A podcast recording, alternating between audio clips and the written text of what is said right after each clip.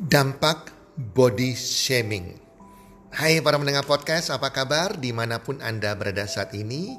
Harapan dan doa kami semoga teman-teman semuanya dalam keadaan sehat walafiat dan berbahagia selalu bersama keluarga. Dan pasti-pastinya rezeki Anda akan makin bertambah dari hari ke hari dan bulan ke bulan. Dan tentunya keberuntungan dan kesuksesan selalu menyertai Anda di sepanjang tahun ini. Para pendengar podcast, Kali ini kita akan berbicara tentang body shaming. Dan ini merupakan topik yang menarik sekali teman-teman dan Bro Eka Darmadi hadir membawakan podcast ini bersama guest speaker kita Queenie. Yuk kita dengarkan sama-sama Bro Eka Darmadi dan guest speaker kita Queenie tentang dampak body shaming. Semoga bermanfaat.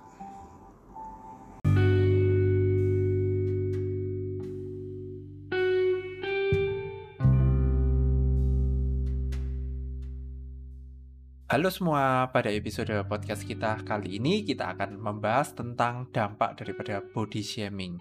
Nah, pada kesempatan kali ini saya mengundang teman saya Queenie. Halo Queenie. Hai hai. Thank you ya Queenie udah mau meluangkan waktunya untuk mengisi di episode podcast kita kali ini ya Queenie ya. As always, it's a pleasure. Nah, Queen, kalau misalnya kamu dengar istilahnya tentang body shaming ya, Queen ya menurutmu body shaming itu apa sih, Queen? Aku tuh awalnya tuh nggak ngerti kak. Maksud gue tuh body shaming itu kan badan, terus shaming memalukan. Misalnya kayak I thought it was uh, when you felt so embarrassed about your body gitu loh. Tapi ternyata uh, body shaming itu bukan itu gitu loh. Ketika kita tuh body shaming itu something yang super duper bias kayak nggak nggak bisa hitam nggak bisa putih. Kayak it's a joke about someone's body towards that person gitu loh. Somehow it's a joke. Tapi the same time kita nggak tahu dampak itu bakal negatif apa enggak kayak gitu loh. Akhirnya aku tuh ngerti setelah ya lumayan lama lah ya gitu loh. Oke okay, nah kamu kayak, kamu bisa ngerti kalau itu body shaming itu gara-gara apa Queen? Waktu itu Queen sebenarnya setelah itu sih lihat gini sometimes kan kalau kita tuh nggak tahu sesuatu itu nggak baik sebelum ada orang yang advocating it gitu loh nah kebetulan waktu itu aku ada di Melbourne masih kuliah terus ada orang sih kayak bilang kayak oh nih korban body shaming bla bla bla terus akhirnya dari situ baru tahu dan dari situ kayak oh oke okay. ini loh yang ternyata selama ini tuh kayak ya yang aku tuh nggak bisa point out maksudnya misalnya kayak ngomong sama teman itu loh orang itu loh kapan hari giniin aku sih ngetawain aku. Iya kan kalau seakan-akan kayak nggak tahu ya aku merasa nggak enak lah dengernya. Itu kan nggak bisa pinpoint tapi ternyata ada wordsnya yaitu body shaming itu tadi. Oke oke. Nah Queen mungkin kamu bisa ngasih bisa bedain nggak sih antara ketika orang itu sebetulnya lagi bercanda atau orang itu memang lagi ngebody shaming kamu itu kamu bisa bedain nggak Queen? Sebenarnya any joke yang attacking your body it's body shaming. Itu bukan masalah joke or not. Tapi ini ini seriously like that. Tapi ketika aku bilang itu ada orang yang disagree yang bisa bilang kayak tapi kan tuh guyon gitu loh. Kamu jangan sensitif lah. Nah, kita lihat sebagai oke, okay, kita lihat sebagai gini aja how close are you with that person untuk kamu bisa mengatakan hal itu sebagai joke. Kalau misalnya kamu merasa kamu dekat, tapi orang itu belum tentu merasa dekat seperti yang kamu pikir, gitu loh. Jadi otomatis kan body shaming is a body shaming gitu loh. Kalau aku ya, it's a very harsh opinion sih. Kayak you know, any joke that actually talk about your body is body shaming depends on ya kamu sakit hati apa enggak gitu kan. Tapi most likely ya we should because it's not a it's not a good joke gitu loh. It's not a nice joke. You can joke anything else gitu. Oke okay, oke. Okay. nah Queen mungkin kamu kalau misalnya boleh sharing ya kamu pernah ndak sih dalam hidup ini mengalami kejadian di mana kamu itu kena body shaming. Dan pada waktu itu apa yang kamu rasakan pada waktu itu Queen? Ya kalau dari masa kecil sampai SMA nggak terlalu sering ya, maksudnya nggak sering sampai it's not like um, it happened like I'm, I was bullied about it no, but uh, it was point out kayak misalnya kan dulu kan lumayan kurus terus gigi juga nggak rata maksudnya belum kawatan kan. Jadi kan ya sedikit tongos lah ya. Jadi lumayan kayak dibahas gitu loh. Nah itu several times ya. Yeah. at that time I felt so I felt not good gitu loh about it. I just felt like I'm not good enough about it gitu loh. Tapi sebenarnya yang benar-benar memukul dan menyakitiku tuh justru ketika I was in the toxic relationship. Because he was body shaming me in the joke. At that time he always point out or like he and his friends say that I was very sensitive about it. Tapi kayak no it's very like degrading at that time. Jadi kayak istilahnya they all see it as a joke but they make a joke out of me lebih seperti itu. Dan itu perasaannya nggak enak sih perasaan yang very hurt ya gitu. Tapi setelah tak nalar-nalar aku juga pernah loh dan sering kali aku jadi pelaku dari body shaming. Di kalangan teman-temanku bukan yang sampai membuli ya yang sampai I make a joke out of that person gitu. Thankfully not tapi I do have a joke about someone's body kayak gitu loh jadi okay. itu pengalaman pribadiku. Oke, okay. nah Queen, nah pada waktu kamu kena body shaming itu, apakah itu menyerang rasa insecuremu apa enggak Queen pada waktu itu Queen?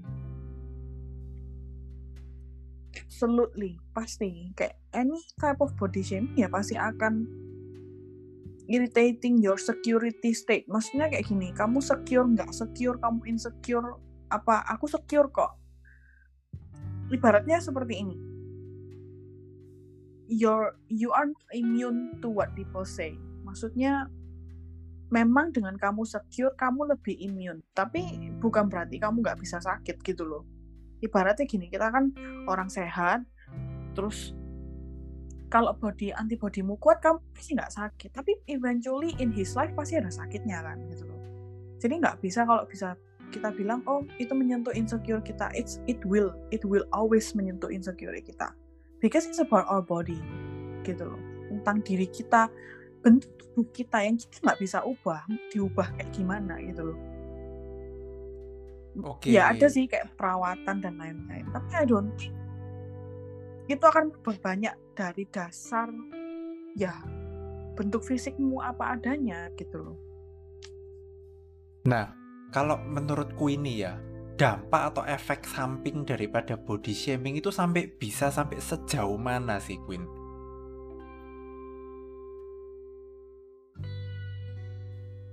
Kalau aku lihat ya sebenarnya body shaming ini bisa attacking someone's career. Maksudnya gini, kalau itu happen dari dia kecil, dia nggak akan punya kepercayaan diri dan dia nggak akan punya confidence yang baik untuk dia bisa memilih apa yang dia mau kerjakan. Jadi body shaming itu bisa sih kayak misalnya ini I believe aku bisa kok. Misalnya gini, you are a good moderator Eka. Kamu very good at speech and everything gitu loh. And thank God you are brave enough to be a pod, uh, podcaster. Tapi ada orang yang somehow because they constantly in body shaming jadi merasa kayak ah nggak mungkin lah aku nggak mungkin cocok. Padahal mereka punya bakat di dalam hal itu. Jadi kayak body shaming ini bisa affect someone's talent gitu loh. It's that serious. Kayak misalnya dulu kalau misalnya waktu aku di body shaming aku selalu merasa nggak capable untuk do a lot of things. Aku merasa aku limited gitu loh. Aku merasa kayak aku tidak sehebat itu gitu loh dan ketika aku dipercayai oleh maksudnya orang melihat aku lebih dari aku melihat diriku sendiri. Akhirnya aku kehilangan banyak opportunity opportunity. Dan kepercayaan kepercayaan berikan kepada aku percaya orang percaya gitu kamu kerja ini deh kamu pasti bisa. Tapi aku bilang iya, iya tak iyain kan. Habis itu aku ini loh nggak maksudnya my ex will say I'm not that good. Aku lo nggak cantik. Aku lo nggak keren. Aku nggak aduh my body type kayak gini pada jadi kayak it affect my confidence. Akhirnya I drop the opportunity. Otomatis orangnya kecewa. Jadi efeknya itu besar ya kayak mana bisa ah itu opportunity nggak ada hubungannya sama gambar diri nggak bisa. Kalau misalnya kamu mau mengerjakan segala sesuatu dibutuhkan confidence. Misalnya nih kamu mau nawarin barang mau barang mau jasa kalau kamu orangnya sendiri orang yang minder. Nggak ada confidence bagaimana kamu bisa meyakinkan orang itu untuk percaya akan barang kita gitu kan. And sometimes menawarkan sesuatu itu tidak selalu tentang certain type of body type yang kamu punya tapi somehow kita made to believe kalau kita tuh harus have a certain look. Kayak gitu. Itu sedih banget sih oke oke nah setelah Queenie ya melewati semua kejadian-kejadian yang nggak enak tentang body shaming itu ya Queen ya nah kamu pasti saat itu sudah mm, paling nggak melakukan yang namanya self healing atau pemulihan dari body shaming yang pernah dikeluarkan baik oleh temen, mantan pacar dan sebagainya. Nah mungkin Queenie bisa share ke kita ya kan bagaimana Queenie itu bisa self healing dari body shaming. Nomor satu tergantung ya. Kalau misalnya kita orang yang kita kumpul itu udah nggak body shaming kita lagi dan kita nggak ada masalah sama orang itu dan we are strong enough to face them you can stay. But in my case, I have to get rid of all of them. Dan recoveryku justru dimulai ketika aku setelah menikah. Ketika aku benar-benar sudah away dari circle yang aku tahu aku selalu di body shaming gitu loh. Atau somehow pokoknya di circle, maksudnya kayak aku masuk ke dunia yang baru. Di situ aku lebih menemukan diriku. Aku aku bisa discover who am I gitu loh kayak even if badanku justru lebih gendut dari sebelum aku menikah loh tapi aku lebih bisa menemukan aku di dalam diriku gitu loh tapi bukan berarti aku bilang gini oke okay, aku harus nikah dong untuk aku di fulfill dan aku sembuh enggak ini just my story I happen to menikah dulu tapi healingku itu sebenarnya dari pribadi somehow kalau memang kamu di body shaming dan kamu in the toxic environment, coba dengerin podcastnya Eka yang tentang toxic relationship. You should get away from it. Pertama, kamu harus keluar. Kedua, kamu discover apa yang kamu suka. Ketika kamu menemukan apa yang kamu suka, terus kamu bisa menemukan hal yang baru yang kamu bisa lakukan, somehow kamu nggak akan terfokus dengan apa kekuranganmu. Kamu bisa melihat sesuatu itu jadi di in the positive perspective. Gitu loh. Jadi ibaratnya misalnya gini, uh, sebelum aku healing, aku dulu sebelum nikah itu, aku memang pernah ikut Muay Thai. And it was a good getaway from my broken heart. Soalnya aku bener-bener kayak, oke, okay, aku pelariannya di sana, aku olahraga di sana. Tapi I thought ya aku cuma lakukan cuma sekali itu aja gitu loh kak. Tapi setelah menikah I was thinking oke okay, you know what? Aku bisa olahraga lagi. And I start doing it again gitu loh. And I felt so alive. Dan ketika itu aku juga mendistract diriku dari kan aku jadi menemukan hal yang baru kan? Aku jadi nggak inget dong tentang apa yang people say about me dari situ aku bisa discover myself lebih bisa confidence akhirnya aku bisa brush off sesuatu yang orang make a joke out of it gitu loh. And in a way gini ini joke-joke yang mungkin joke-joke yang lumayan parah ya yang kayak mereka bener-bener yang make fun of me. Tapi untuk yang kayak bercanda-bercanda biasa ya mungkin aku tidak akan merasa aku perlu disembuhkan dari hal itu. Aku hanya perlu tahu bahwa aku tidak seperti maksudnya ya aku it's not all of me apa yang dikatakan itu gitu loh. Fokusnya berbeda. Tapi ini kita let's say kamu yang benar-benar constantly experience it. Ya I think you should get away and find new things discover yourself supaya kamu tuh merasa aku nggak cuman aku nggak cuman siapa aku tuh bukan cuman apa yang orang katakan apa yang orang lihat? Misalnya nih sorry to say badannya bagus. Mohon maaf misalnya bamnya besar. Berarti kan seksi tuh. Tapi kan kalau di Asia jarang tuh yang bagian bawahnya besar gitu toh. Terus people make fun of it. Padahal sebenarnya itu bukan fun tapi it's it's like ya juga kayak pujian gitu loh tapi kan jadi insecure aduh kok aku gendut ya aku gendut ya diet diet diet. Terus kamu coba discover something new kamu mulai do something else somehow kamu bisa embrace your own body type. Itu bisa membantu itu healing yang menurutku juga adding your value lah kamu bisa adding your skills gitu loh in the same time. Misalnya wajah gitu loh. Wajah kan nggak bisa dirubah jauh-jauh ya misalnya matanya nggak punya lipatan mata ya mungkin bisa ya kayak sulam lipatan mata gitu. Oh sipit sipit kamu sipit sipit kamu. Itu sering banget dibecandain. Jangan ketawa dong gue loh oh.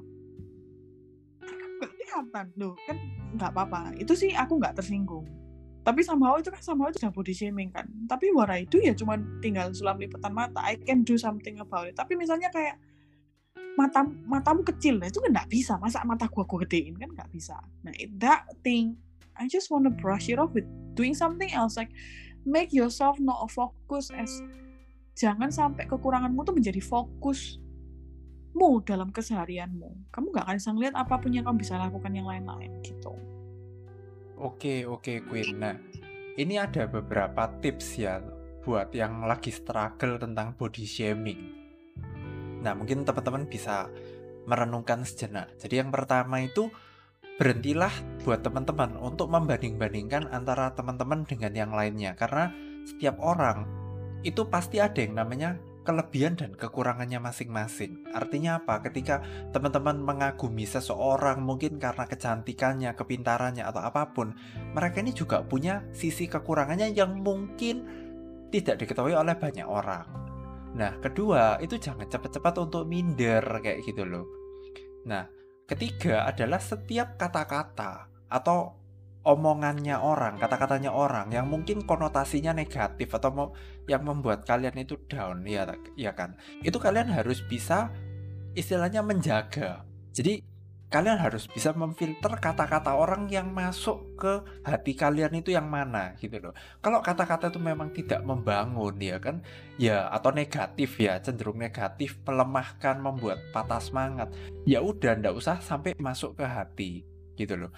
Dan yang berikut dan yang berikutnya jangan lupa kalian itu harus punya yang namanya teman-teman uh, uh, istilahnya tempat untuk curhat gitu loh.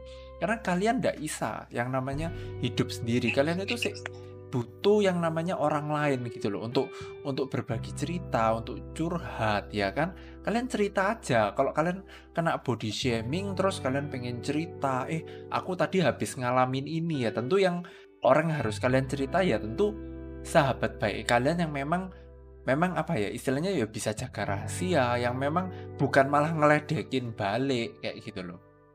Nah, karena dengan kayaknya uh, nah ya, sebentar. Ya, apa -apa ya, Nah, karena ada tips-tips yang seperti itu ya kan jadi sebaiknya ketika misalnya kita ketemu orang baru misalnya ya jangan tiba-tiba halo misalnya siapa? Halo si A gitu ya. Kamu kok gendutan sih? Atau halo si A. Kamu kok kurusan sih? Gitu loh. Itu kayak kadang itu kayak mungkin maksudnya kita itu nggak nggak untuk ke body shaming ya maksudnya kita tuh cuma karena kita ini udah lama gak ketemu terus kita ini pengen kayak biar akrab kembali ya tapi please lah kalau misalnya kalian nggak ditanya eh aku gendutan tak kurusan ya aku rasa ya nggak perlu lah untuk membahas yang istilahnya bahas bentuk tubuh atau apa gitu. Mungkin like, dari Queenie mau nambahi Queenie? Iya, tadi itu you have a such a good point Eka. Kalau aku sih inputku gini, stop comparing. Stop comparing itu maksudnya seperti ini. Jangan kamu selalu fokus dengan apa that what is not perfect about your body. Maksudnya misalnya nih yang di point out bibir tebal. Soalnya aku selalu dibilang sama orang waktu SMP SMA tuh bibir tebal sampai dipanggil bumper Innova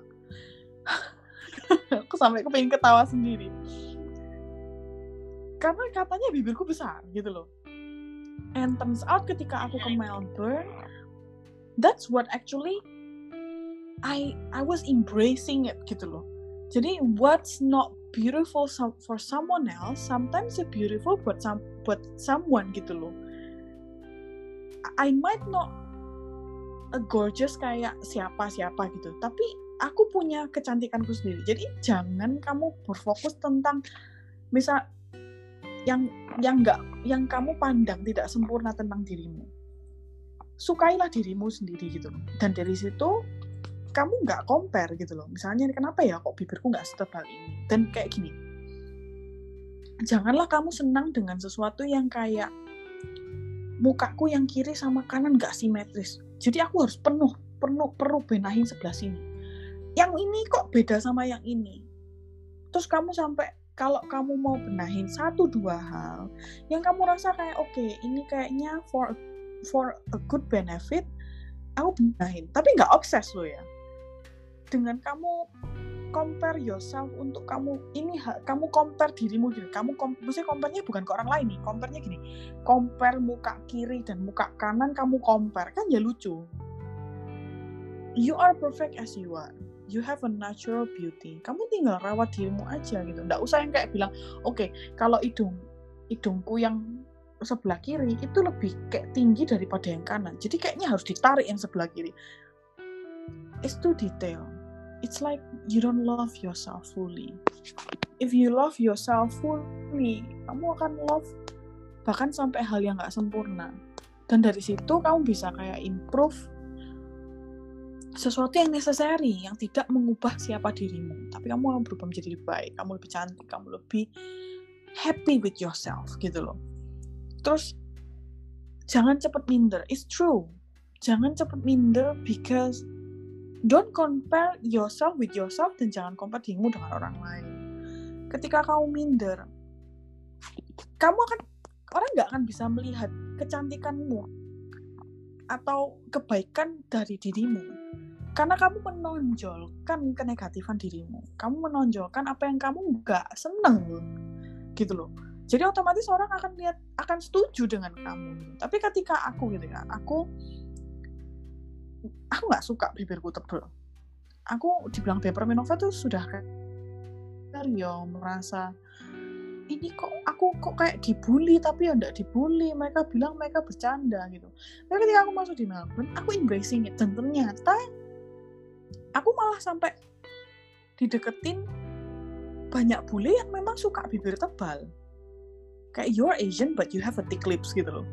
Tapi kan beda ketika aku di Indonesia aku dibuat bercandaan. Yang aku juga dibilang kamu jangan tersinggung dong itu cuma bercanda gitu loh tapi bercandanya sampai make a joke out of me. Lah ya lucu kan?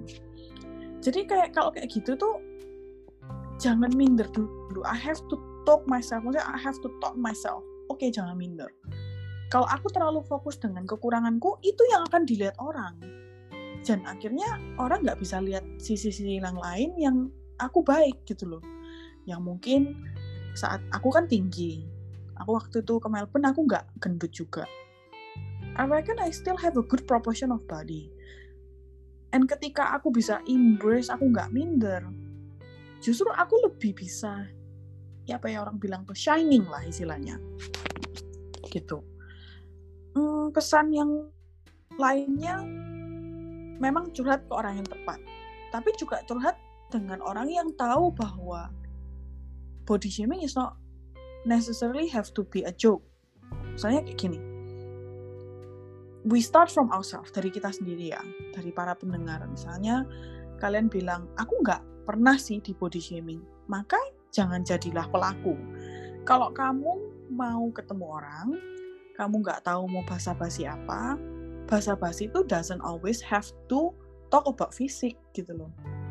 Atau umur bahkan kamu bisa tanya kayak how are you bagaimana ya apa keadaanmu mamamu papamu baik-baik aja nggak oh are they good? Are they healthy? Kan karena dengan kamu basa-basi yang nanyain kabar keluarga mereka saudara mereka suami atau pacar mereka atau anak mereka itu lebih personal.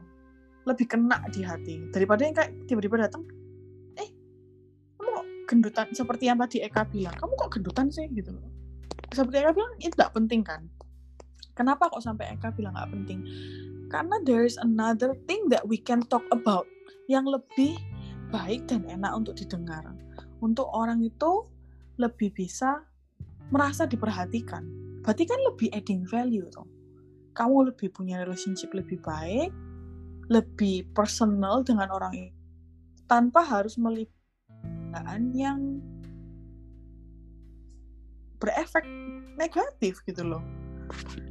Tak rasa itu sih pesanku sih. Kayak soalnya aku juga sebenarnya sempat beberapa kali menjadi pelaku body shaming. Seperti yang Eka bilang kayak aku nggak bisa basa-basi sama orang.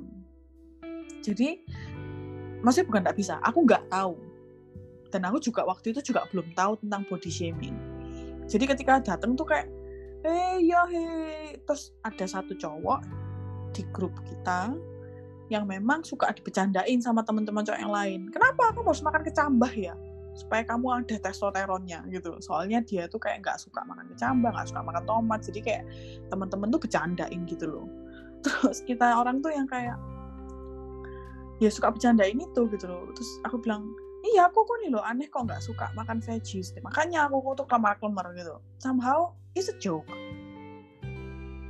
Tapi kan it's not it's not it's not necessarily to say gitu. loh at some point ternyata berkejalannya dengan waktu ketika kita kumpul-kumpul Koko itu bilang I just felt like I I was not respected in the few times. Kayak beberapa kali aku merasa aku nggak direspect gitu loh. Karena kok people keep apa ya joking about my preference. Maksudnya dia suka makan ya suka makan yang lain lah. Pokoknya bukan sesuatu yang kita bercandain itu gitu dari situ aku belajar oke okay, you know what? Aku salah. Jadi aku bilang sorry sama dia kok I know it's a joke tapi it was hurtful for you. That means it's not a joke.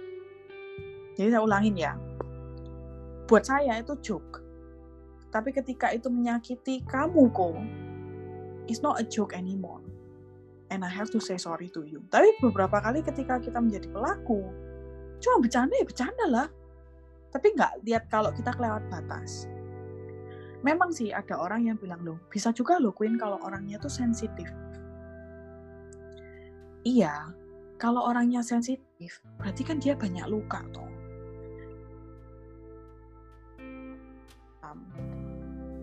kan ya kasihan. Ya maksud saya maksudnya gini saya ulangi tadi ada kepotong dikit. Kalau misalnya kita itu yang sensitif, yang sensipol, diguyoni sedikit ah, atau gondok terus kata saya pernah, saya pernah, saya pernah bercanda. Nih kayaknya saya perlu cerita sedikit. Saya ditanyain sama temennya kuku saya. Wih, kamu belajar apa? tentang body type, wah kamu bisa ngenalin ya cara diet-diet yang baik dari body type. Terus aku bilang, iya bener kok, gini gini gini gini. Terus dia tanya, what's your body type Queen? Oh aku masih nggak tahu kok, soalnya aku masih like reading my my body. I was thinking kayaknya hourglass, tapi kok kayaknya ada triangle-nya juga. Jadi aku juga bilang loh ya, nggak sepenuhnya aku hourglass. Aku bilang kayaknya triangle kok, soalnya kayaknya bahuku lebih lebar. Terus ada nih cewek dateng temen segrup kita juga datang terus kayak bilang eh kalau CCA ini gimana loh CCA ini nggak masalah kok itu cuma tinggal pakai bajunya yang lebih lebih um, proporsi aja. Soalnya body type-nya kan pear shape toh. Panggulnya besar pahanya besar. Jadi lebih bagus kalau pakai baju begini begini begini saya nggak tahu. Saya rasa tuh kayak just karena ditanyain kokonya. Setelah pulang kokoku tuh cerita kalau cecenya tuh nangis sama teman kita yang lain dan merasa sangat tersinggung dengan statementku. Padahal statement yang kita omongkan saat itu saat sedang membicarakan bahkan body type saya sendiri gitu loh. Yang saya bilang bahu saya besar, tangan saya besar. Sebagai cewek kalau lengannya besar kan ya jelek juga kan ya. Kan kepingin lengannya ramping gitu kan. Saya nggak sengaja bilang pahanya dia besar jadi dia merasa dia jelek gendut gembrot dan lain lain padahal bilang gembrot gendutnya tapi dia berasa sendiri berarti kan dia being sensitif kan saat itu saya juga lagi nggak tahu body shaming pula Nah setelah saya tahu body shaming pas saya akhirnya belajar, oke okay, kalau memang saya ketemu dengan orang yang sensitif, be the bigger person. Ya sadari bahwa orang itu punya isu, punya masalah, punya struggle that they have to face, the demon that they have to fight, their insecurities. Gak enak loh kalau kita minder itu. Jadi kalau ngeliatin dah mereka ngelawan pikirannya mereka sendiri, terus kita tambahin, iya kamu kan gembrot pahannya besar, wah, it's not, it's not good. Kayak ibaratnya, it's not blessing others. It may be fine, ya nggak apa-apa lah, gitu aja kok. Tapi kalau kita bisa spread kindness, isn't that better, gitu loh. Itu perspektif dan tips dari saya. Gimana nih? Oke, okay, thank you, thank you banget Queenie ya. Nah, sekian episode dari kami. Sampai jumpa di episode-episode selanjutnya. Dadah.